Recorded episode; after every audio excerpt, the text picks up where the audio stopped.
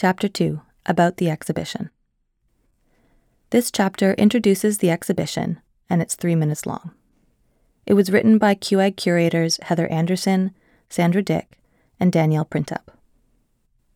CUAG turned 30 in the fall of 2022. We're celebrating our birthday with Drawing on Our History. Drawing on Our History is an experiment. We organized it using a polyvocal curatorial model that embodies and furthers our long history of collaborative exhibition making. Each person on the curatorial team, five guest curators with whom CUAG has worked in the past, and three CUAG staff members, invited a Canadian artist with a timely and compelling drawing practice. The drawings and drawing based works made by these eight artists open conversations with drawings selected from Carleton University's art collection. Drawing on Our History illuminates over 70 years of art collecting activity at Carleton. It presents the first drawing acquired by the university, which commissioned Elizabeth Harrison to render its crest and motto in 1951. It pays tribute to Jack and Frances Barwick, whose transformative 1984 bequest led to the founding of CUAG in 1992. Reflects on an exponential period of collection growth under the gallery's first director, Michael Bell.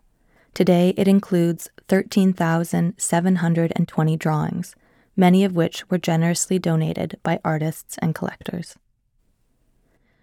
Drawing on Our History also features our most recent acquisition, the remarkable 2022 gift of Ed Pien's Medusa, a monumental, shimmering composition drawn with a sharp knife.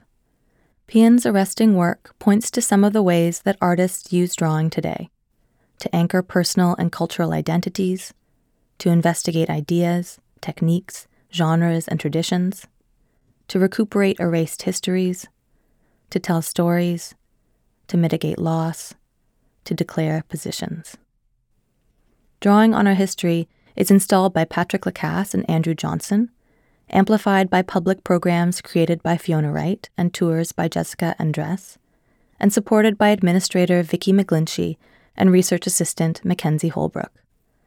Taken together, the work of the invited and collection based artists, the guest curators, and the CUAG team constitutes a multifaceted look at drawing past and present, at the development of the university's collection, and at our evolution as an organization over three decades.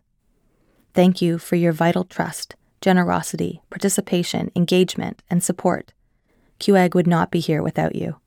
You are an essential part of the gallery's history, as well as its present and future.